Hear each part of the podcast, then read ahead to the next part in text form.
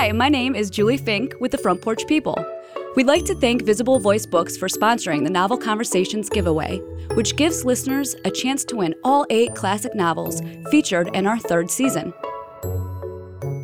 Visible Voice Books is our local go to for delving into our favorite books in a relaxed, inviting environment.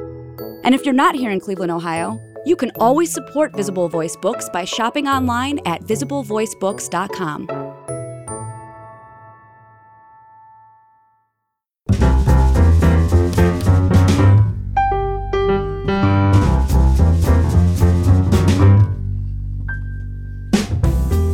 welcome.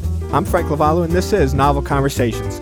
This week's novel conversation is about the novel For Whom the Bell Tolls by Ernest Hemingway. And I'm joined in my conversation today by our Novel Conversations readers, Ildy and Scott Rich. Ildy and Scott, welcome. Hello. Hi, Frank. Thanks for having us. Oh, absolutely. Thanks for coming in and talking to me about today's novel, For Whom the Bell Tolls. Before we get started, let me read a quick summary. Published in 1940 and set in Spain during the Civil War in the late 1930s, For Whom the Bell Tolls is the story of Robert Jordan, an American fighting on the side of the Republican or Loyalists against the National Fascists. Sent by his superiors in the spring of 1937 to bomb a bridge with the help of some local partisans, Robert Jordan must fight through the distrust of the partisans, the cavalry of the fascists, and the love of a woman to complete his mission. How Robert Jordan survives his battles and fulfills his orders make up the story of For Whom the Bell Tolls. Ildy, was this the first time you read For Whom the Bell Tolls? No, I've read this novel before when I was a teenager. Can't remember exactly how old I was, but I do remember the general impression that it left me. I right away remembered the quote from John Donne in the beginning, and I remembered the strong characterizations, especially of Pilar. There are some very strong women portrayed in this novel. I got to tell you, I think the character Pilar was probably my favorite character in the novel, and I do want to talk more about her. And of course, we're going to talk about the John Donne quote where Ernest Hemingway gets the title for his novel. But I want to turn to you, Scott. I know this was the first time you read the novel, but I also know you've done some study on the Spanish Civil War. And what I would really like you to explain for our listeners is what's going on in the Spanish Civil War. I said that the Loyalists or Republicans and the Nationalists, fascists. Can you clear that up for us? I can try. It's often a very confusing thing. Essentially, there are two sides the nationalists versus the Republicans. When we say nationalists, there are several groups that formed that large group. It included two different groups of monarchists, both supporting different royal families, a group of fascists, and a large number of Catholics, including a large contingent of Irish volunteers. But it was actually the monarchy that was first overthrown by the Republicans. Yes, the monarchy was overthrown by a united group known as the Republicans, but it consisted of communists, socialists, anarchists, actually, is the largest single group, as well as general anti clerics. And they formed a parliament and tried to suppress the other groups. And that's when the Civil War broke out. Right. The fact that there were so many communists in this new parliament, the fact that, as you said, there were so many anti clerics, really infuriated those who had been in power and those who wanted their power back. Correct. And more than just the power hungry, there were more than 3,000 priests, nuns, and religious brothers who were executed in the first few months of this war. Executed by the communists. Also called the Republicans, who were at that point controlling Madrid. And that's what whipped up a lot of this national fervor, what happened to these priests. Yes. But then, Scott, what was an American doing in the middle of this mess? Well, like I mentioned, there are a lot of Irish volunteers on the nationalist slash fascist side there were many volunteers from various countries, including many Americans volunteering for various missions for the Republicans slash communists, not to mention many Russian volunteers or advisors sent by Stalin himself. But Ildy, I understand you don't really care what side was fighting what side. This novel had something else for you. For me, this novel is not necessarily about who's right, who's wrong, which side is justified in their battle. It's about the individuals in it. And we've got a band of people that you grow to care about. And also, you realize that there are good and bad men on both sides. And not all the good men are all good, and not all the bad men are all bad. Exactly. And that's probably why you've never forgotten the John Donne quote that Ernest Hemingway uses to open the novel, For Whom the Bell Tolls. Can you read that quote for us now? Sure. John Donne says, No man is an island entire of itself. Every man is a piece of a continent. a part of the main. Any man's death diminishes me because I am involved in mankind, and therefore never send to know for whom the bell tolls. It tolls for thee. And this dates back to the tradition of ringing the bells at a funeral. Whenever all the townspeople would hear the bells ringing, they would know that someone has died and that there's a funeral going on. John Donne is saying that when the bells are ringing, you know that it's not just for that person, it's also for you because you are diminished because someone has died. Very good. All right, Scott, tell me how our novel starts. Our novel begins with a nature scene. Robert Jordan, our main character, is laying on the forest floor on top of some pine needles, looking at a military map and deciding he's going to go and look at the bridge, which is his mission to destroy, or go hide the explosives. This almost starts the same way a Farewell to Arms starts. It's a very pastoral, quiet, peaceful scene in the woods. Everything that Spain is meant to be. And then all of a sudden we realize we're in the middle of a war. Right. He's got to blow up a bridge. He's not alone, though. No, he's with an old man named Anselmo, who we get very attached to. He's a wonderful old man. Now, who is Anselmo? Anselmo is a partisan volunteer. He's working with the Republican side. He's working essentially as a bandit out in the woods. But Ildy, his role right here is to act as a guide for Robert Jordan, get him to the bridge that has to be blown up, and then help him meet the actual group of partisans that are going to help him with this mission. Exactly.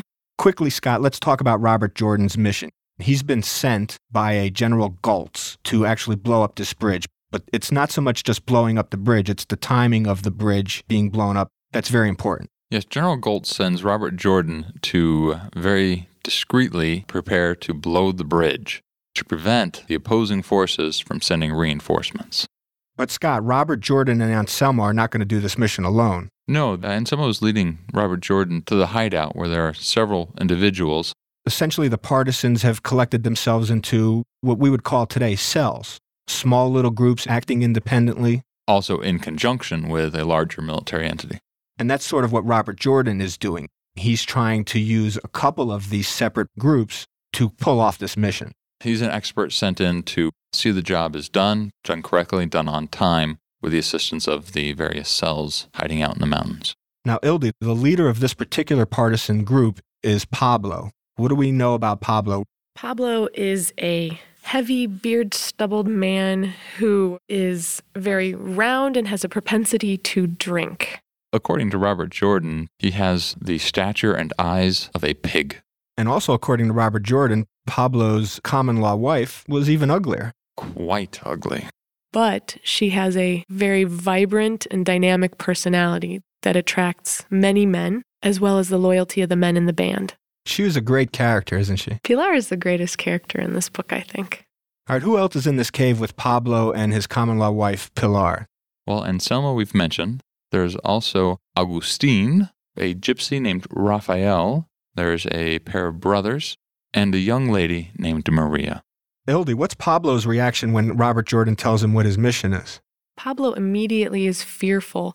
He knows that their placement in the mountains is shaky, and he knows that if this happens, they will have to leave what they think is a comfortable place to be living, and they will have to escape because it is such a big mission that they're doing that immediately forces will come to eradicate the bands from the mountains. Right. Pablo doesn't like the idea of making a big mess in his own backyard. And Robert Jordan realizes this about Pablo and sees in him that there is something wrong. So he makes a mental note to himself that whenever Pablo is going to be friendly to him, that's when he'll know Pablo is going to do something bad. Scott, what do the other partisans think about this idea of blowing up a bridge literally in their backyard? I would summarize it as blow stuff up? That sounds great. And this is where we meet Maria. Ildi, what do we know about Maria? Maria was being held captive by the fascist nationalists. She escapes. That is when the band of Pablo finds her and rescues her. And she's been helping out Pilar with the cooking and taking care of these men. And she's come a long way. Yes. When she was first with them, she was obviously like a scared rabbit, fearing any kind of physical danger. Plus, she's also dealing with the trauma of what she remembers happened to her. All right, the next thing that happens in our novel is once Robert Jordan has settled into this cave with the partisans, it becomes time for him and Anselmo to go and reconnoiter the bridge. Yeah, they head to the bridge, and Robert Jordan's going to end up drawing a sketch and making his plan of attack. But more important than that is the walk to and from as Robert Jordan and Anselmo discuss their philosophies of the war, essentially. And Anselmo, you get very attached to him because he sees the necessity for this war, but he hates the war. He understands he has to kill people, but he hates doing so. Right, he's a hunter, and he has no trouble hunting for food and killing animals. Killing men is different for him. Yes, and ironically, Robert Jordan is the opposite. He has no problem killing men that he thinks should die, but he hates to see an animal be killed. You know, there's a saying among soldiers that there's no atheists in a foxhole. But Anselmo actually says the opposite. For him, there's no God in the foxhole. Anselmo says, Yes, I have killed, and I will kill again. But if I live later, I will try to live in such a way, doing no harm to anyone, that it will be forgiven. And Robert Jordan asks, Forgiven? Forgiven by whom? Who knows, since we do not have God here anymore, neither his Son nor the Holy Ghost? Who forgives? I do not know. You have not God anymore? Robert Jordan asks. No, man, certainly not. If there were God, never would he have permitted what I have seen with my eyes. Let them have God. Well, they claim him, Robert Jordan says, and Anselmo answers, Clearly I miss him, having been brought up in religion, but now a man must be responsible to himself. And then, Scott, it's after this visit to the bridge when they get back to the cave that really we get our first confrontation, let's say? Yeah, that's a good way to put it. It's a very tense moment when Pablo makes it publicly known to the band that he does not approve this mission because it will result in the opposing force sending in uh, soldiers to eradicate them from these mountains.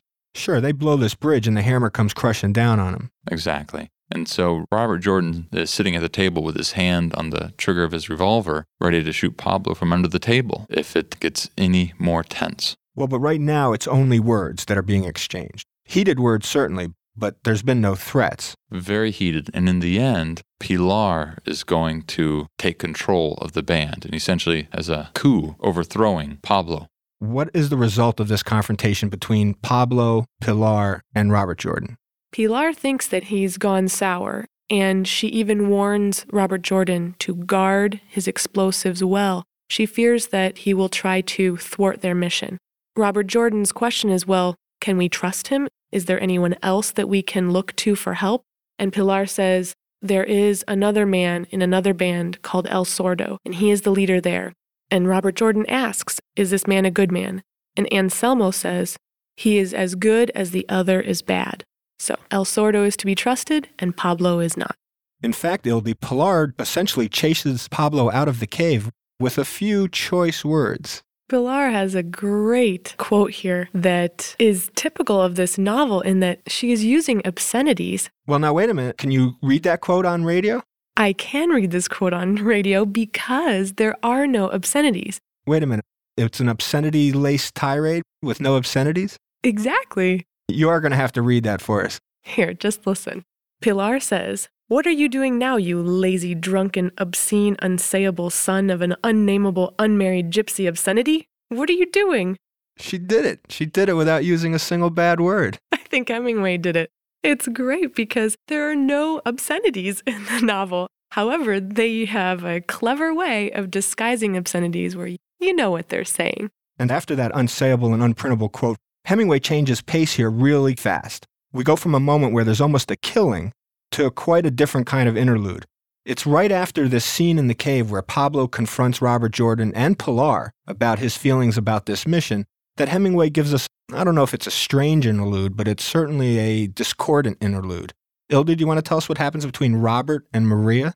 Robert Jordan is going to spend the night not in the cave, but in his sleeping robe or his sleeping bag outside and he is nestling down for the evening, and who should come out but the young girl Maria? She's almost sent out there, is that about right?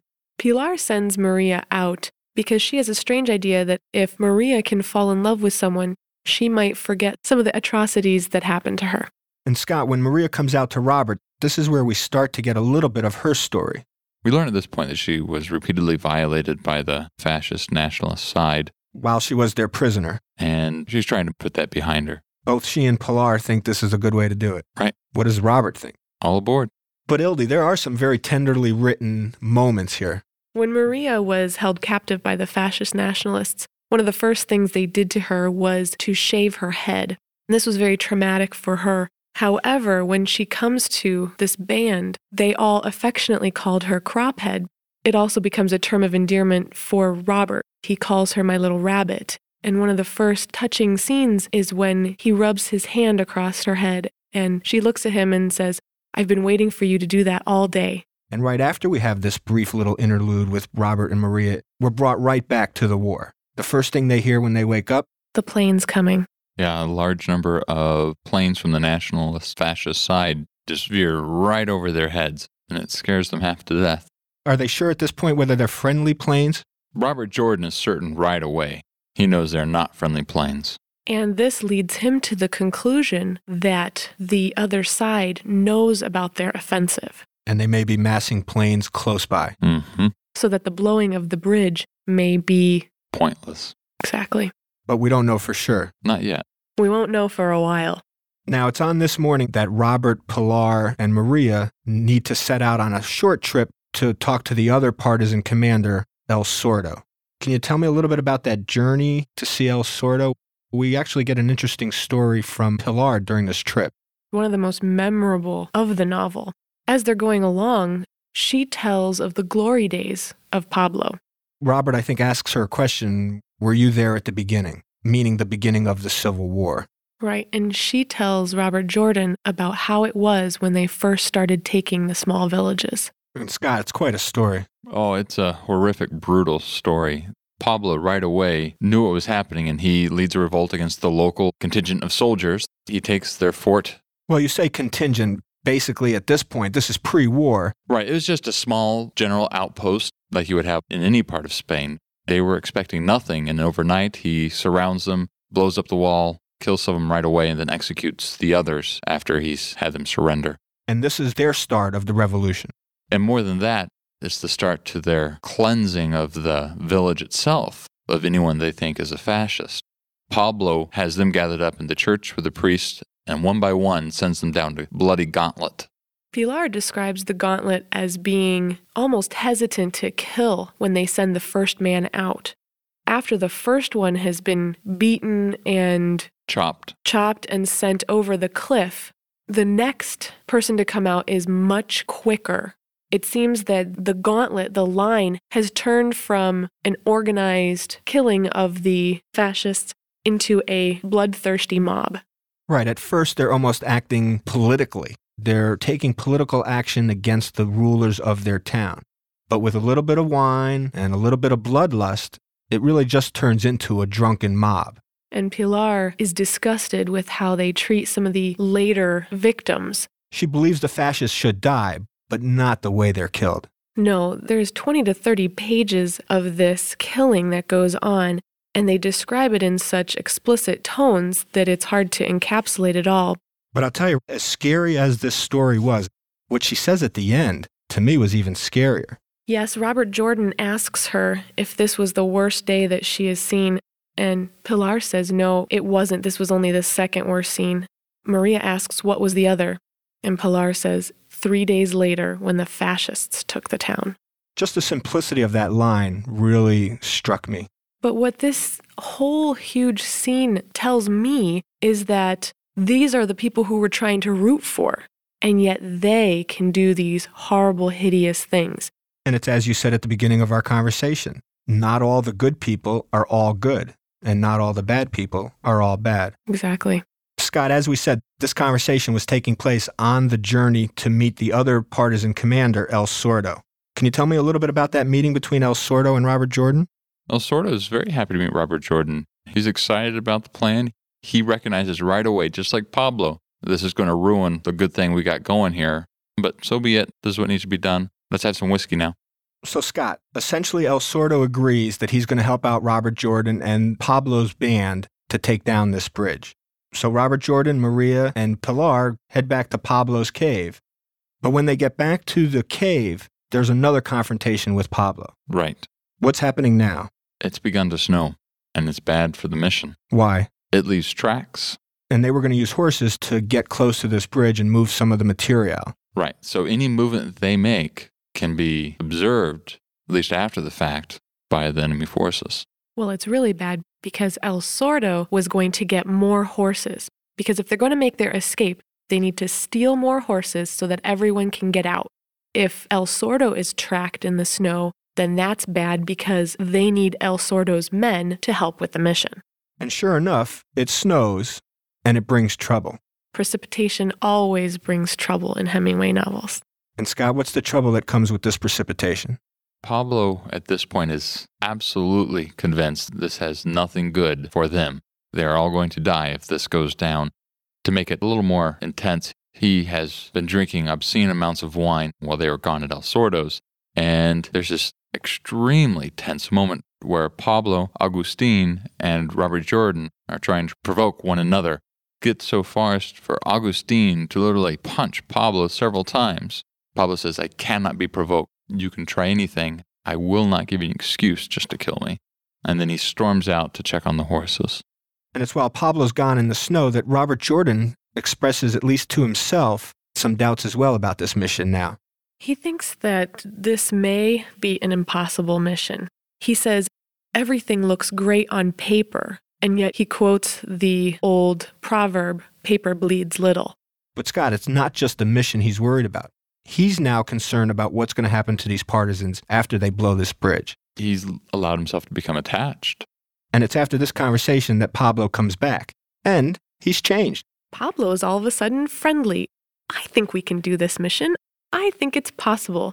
And this sends off bells in Robert Jordan's mind. He remembers way back in the beginning, he told himself, if Pablo is ever friendly, that's my warning. I know he's going to turn. But before Robert Jordan can spend too much time worrying about Pablo and his possible reformation, trouble comes into the camp. Just as Robert Jordan and Maria are waking up, Robert Jordan hears a horse. Before he can think too much about it, he grabs his gun, sets his sights, and kills the man on the horse. Killing this cavalryman, though, is not a good idea. It turns out that this man is just a tracker, a scout. And whose tracks are they actually following? El Sordo's. El Sordo, the captain from the other partisan cell, he's now gathered the horses he promised Jordan, and it's those horses' tracks that basically the soldiers are following right back to El Sordo's camp. Right. So Robert Jordan has to do some quick thinking. If this man came into camp, they need to follow his tracks out of camp. Are you tired of seeing your teen or young adult struggle on a path that clearly isn't the right fit? Is your teenager confused about which direction to take after high school? The future of work is changing rapidly, and our kids need to know all of the options available after high school so they're empowered to make the choice that is best for them. In each episode, we explore the latest trends that are shaping the opportunities of today and tomorrow. I'm your host, Betsy Jewell, and this is the High School Hamster Wheel Podcast. Pablo is very surprised by Robert Jordan's quick thinking, and he says, I'll take the horse. I will lead it out of the camp so that if there are any other men, they'll come and follow me. Pablo leads this horse off, and the rest of them go hide, and four more cavalrymen come riding up.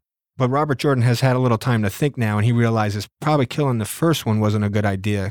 Killing these next four, probably still not a good idea. Right, because 20, 30 more come up right behind those four. But thankfully for Robert Jordan, Pablo, and the partisans, the cavalry doesn't see them. Thankfully for Pablo, yes.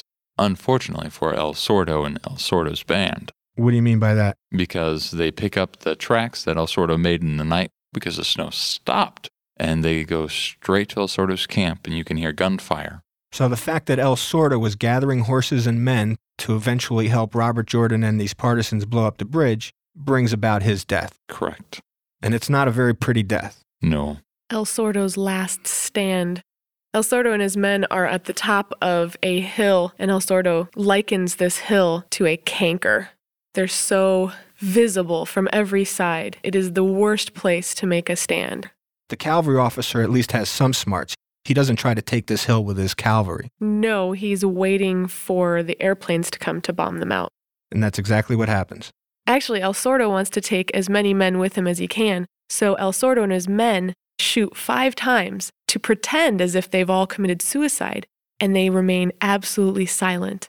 So one brave soldier keeps coming up the hill. I'm not afraid of them. Kill me, kill me, kill me. And El Sordo's laughing. And all of a sudden, they hear the planes coming. And so El Sordo says, Well, I'll take this one guy and shoots him. And then, of course, the planes take them all out. Yep. And while this is happening, Robert Jordan, Pilar, Pablo, and the other partisans, along with Maria, have to listen to this battle and know they can't do anything about it. Right. If they go to assist, they'll be dead as well. And the mission for the bridge will be destroyed. In fact, with El Sordo and his men gone, Robert Jordan now has second thoughts about carrying out this mission. He doesn't think he can do it with the people he has left. So he comes up with a plan to try to stop the attack and let the general know this is not a good time to do it. Yeah, he realizes that the nationalist fascists are prepared for their attack. So he sends Andres, one of the two brothers, to deliver this message to General Goltz.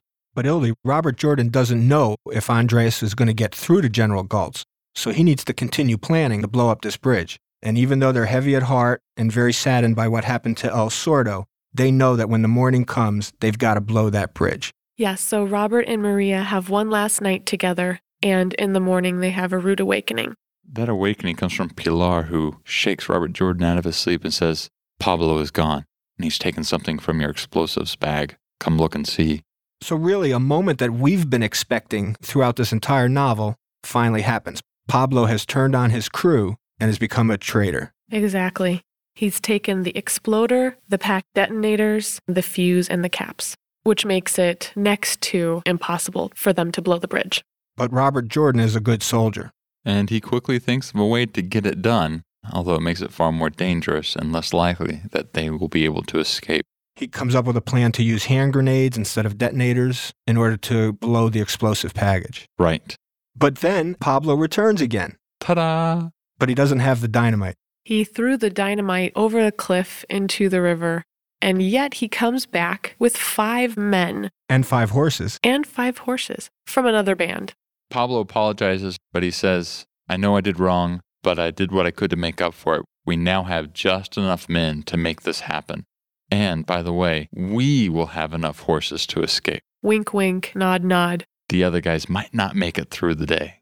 So Pablo is basically going to assassinate the men that he just brought to help them. After they help him and before they take their horses. Exactly. So, Scott, let's blow this bridge. How does Robert Jordan set up his plan? Well, he gathers what remaining dynamite he has left and goes through a pile of grenades, which the partisan band has been collecting. He's going to attach one of each type of grenade to make sure at least one of them will go off with each bundle of dynamite, and then get a long wire and yank the firing pins on these grenades and blow the whole thing to smithereens.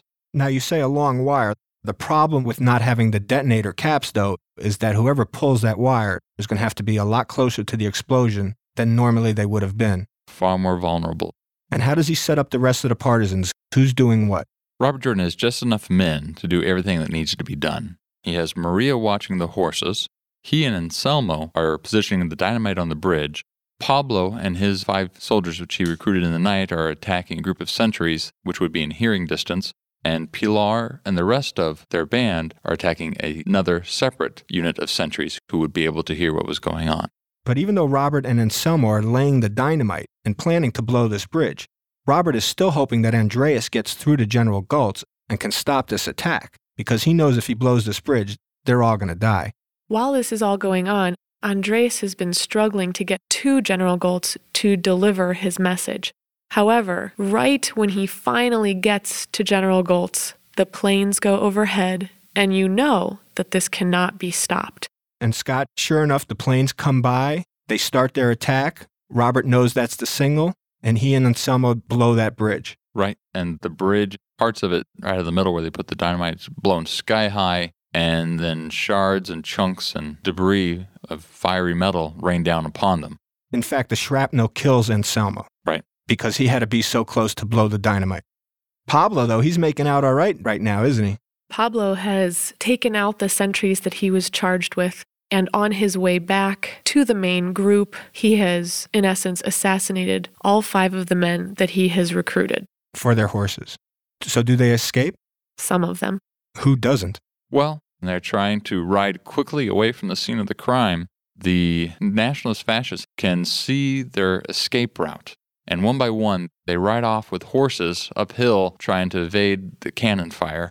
And the last rider catches the last shell. Let me guess, it's Pablo on his favorite horse. If only. Who's our last rider? Robert Jordan. Robert Jordan gets killed? Not quite. He only has his femur shattered. It's sticking out at a right angle, I believe. And he knows that he will no longer be able to make the escape with the rest of the men.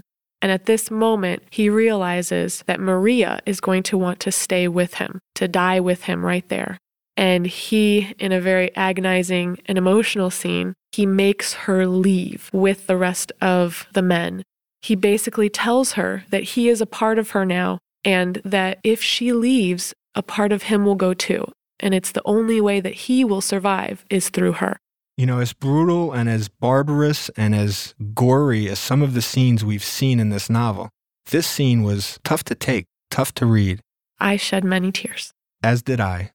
And is that how our novel ends? Not quite. Our novel ends with Robert Jordan, like El Sordo, wanting to take out as many men that are coming after them as possible. So he sets up his machine gun on a tripod and waits for the oncoming soldiers so that he can give the rest of the band enough time, or at least delay them a bit so that they can escape. We don't really know if he's going to be successful in that because he's bleeding very severely. And Hemingway writes in the very last paragraph he was waiting until the officer reached the sunlit place where the first trees of the pine forest joined the green slope of the meadow. He could feel his heart beating against the pine needle floor of the forest. The first line of our novel and the last line of our novel are almost identical. Right. Full circle. So now, Scott and Ildy, is the time for you to tell me about a character we didn't get a chance to talk about, or perhaps a moment that you wish we'd spend a little more time on, maybe a favorite quote. Scott, do you have something? I have a favorite line from Augustine, who's reflecting on the whole war, and he's rather disgusted in many ways. And there's a lot of guilt in him for having to kill people. And he says, I hope I am not for the killing. I think that after the war there will have to be some great penance done for the killing. If we no longer have religion after the war, then I think there must be some form of civic penance organized, that all may be cleansed from the killing, or else we will never have a true and human basis for living. That's a great one. Yeah, I like that one too. Ildy, do you have one? I actually love the symbolism in the novel, and the theme of rabbits comes through a lot. When Robert Jordan and Maria were sleeping in their sleeping bag, when the tracker comes up and Robert Jordan has to kill him, Rafael, the gypsy, was not watching his post. And he comes up to Robert Jordan, grinning, carrying two big hares, one in each hand. And Robert Jordan says, Where the obscenity have you been? And the gypsy says, I tracked them. I got them both. And they had made love in the snow. And that's where he killed them. And it's totally ironic that Robert Jordan and Maria, the two rabbits, were here. And then the trouble came and Rafael was off killing two rabbits in the snow. It just struck me as being a little bit funny. And morbid. And morbid. it's all right. The two are not mutually exclusive. Scott, do you have another line or two? I got a good one here. Robert Jordan at one point compares the Spanish Civil War to the U.S. Civil War, and he dwells on one of the more infamous of U.S. Civil War generals, McClellan, not known for fighting or bravery. He writes, It was overrun with McClellans, though. The fascists had plenty of McClellans, and we had at least three of them. so you're telling me that the president had to keep changing generals till he found a general that would do what he wanted and do it well? Right. In fact, he goes on to write, they ended up ousting everyone and bringing in Russians to command the entire Republican communist side. You know, it's interesting that you chose a quote to compare the Spanish Civil War with the American Civil War. I chose a quote to compare the Spanish Republicans with the American Republicans. It's Pilar talking to Robert about his politics. Are you a communist, Robert? No, I'm an anti fascist. For a long time, Robert? Since I've understood fascism. And how long is that? For nearly 10 years. That's not much time, the woman said. I've been a Republican for 20 years. My father was a Republican all his life, Maria said, and it was for that that they shot him. My father was also a Republican all his life. Also my grandfather, Robert Jordan said. In what country? United States. Did they shoot them? the woman asked. Que va, Maria said. The United States is a country of Republicans. They don't shoot you for being a Republican there. All the same, it is a good thing to have a grandfather who was a Republican, the woman said. It shows a good blood. My grandfather was on the Republican National Committee, Robert Jordan said. That impressed even Maria. The irony of that is American Republicans were quite the opposite of what the Spanish Republicans happened to be. Absolutely. And Ildy? Well, I've got another one since Pilar is my favorite character in the novel. I have a quote about her talking about her being ugly. She says, I was born ugly. All my life I've been ugly. You Ingles, that's Robert Jordan, who know nothing about women, do not know how an ugly woman feels. Do you know what it is to be ugly all your life and inside to feel that you are beautiful? I would have made a good man, but I am all woman and all ugly. Yet many men have loved me, and I have loved many men. It just shows how great Pilar is. she was also my favorite character. And with that, I think we'll end our conversation today on the novel For Whom the Bell Tolls by Ernest Hemingway. I want to thank our Novel Conversations readers, Ildy and Scott Rich, for coming in and having a conversation with me today. It's been an absolute pleasure. Absolutely. I'm glad you both had a good time. I know I enjoyed having both of you in here today as well. Joining me now for endnotes on today's conversation is our researcher, Ted Schwartz. Ted, how are you today? Great, how are you? I'm very good. Listen, got a couple questions for you about both the novel and the author, but let's start with Ernest Hemingway. Ted, regardless of what you think of Ernest Hemingway today, he was and is still considered one of the great American novelists. But is it true that he would have rather be considered one of the great American war correspondents? It's hard to tell. But Ted, that is how he started out. What we know is that the bulk of his writing as nonfiction, which was not that successful, had to do with war and the coverage of war. His real success came from his fiction. And we know from his later life that this was a man who loved to write. So no matter what his dreams may have been, the act of writing mattered, and his success came with his fiction. Was he any more successful writing the nonfiction after he'd had the success of writing some of his novels? No, and I think part of that, for whatever reason, he wasn't in the midst of it. When he watched D Day, he did it from the cliffs. Martha Gellhorn, who was still married to him at the time, went in with the troops. Well, Ted, you're a professional writer of both fiction and nonfiction. You tell me, isn't it possible he found a greater truth about war in his fiction than he ever could have as a war correspondent writing nonfiction war stories? I think we find a better truth in the fiction. He had been writing nonfiction about this, covering it for a couple of years. For Whom the Bell Tolls is a man's story. It's a story of heroism, literally unto death, placed in wartime. He's telling the story of men in wartime. He's not really telling of that war. I think that's an effective story that could have been told in a number of contexts, but Hemingway's world at that time was war, and he put it very effectively in a war zone. Well, I have to tell you, the readers and I found it to be very effective and very impactful. And I know you have an anecdotal tale about another reader who found the novel For Whom the Bell Tolls also to be very effective and impactful. Yes, that was a man named John McCain, who was a 13 year old kid, picked up the book, and was fascinated by Robert Jordan. He became his hero. He's from a military family, aware of war, aware of leadership, aware of heroism, but this was something very concrete to him. And when he grew up, went to war, became a prisoner of war in Vietnam, one of the things he has now said that sustained him was the memory of Robert Jordan, his courage, his dedication, and that was how that book possibly saved his life. You know, it's stories like that, Ted, that make me value our EndNote segment every week on Novel Conversations. Thank you very much for bringing that story to us. You're welcome. And that's where we'll end today's conversation about the novel, For Whom the Bell Tolls. I also want to thank our Novel Conversations readers, Ildy and Scott Rich, for coming in and having this conversation with me today. You've been listening to Novel Conversations. Today I had a conversation about the novel For Whom the Bell Tolls by Ernest Hemingway. I'm your host, Frank Lavallo, and until next week, I hope you find yourself in a novel conversation. Novel Conversations is a production of the Front Porch People. Listen to more great conversations at thefrontporchpeople.com.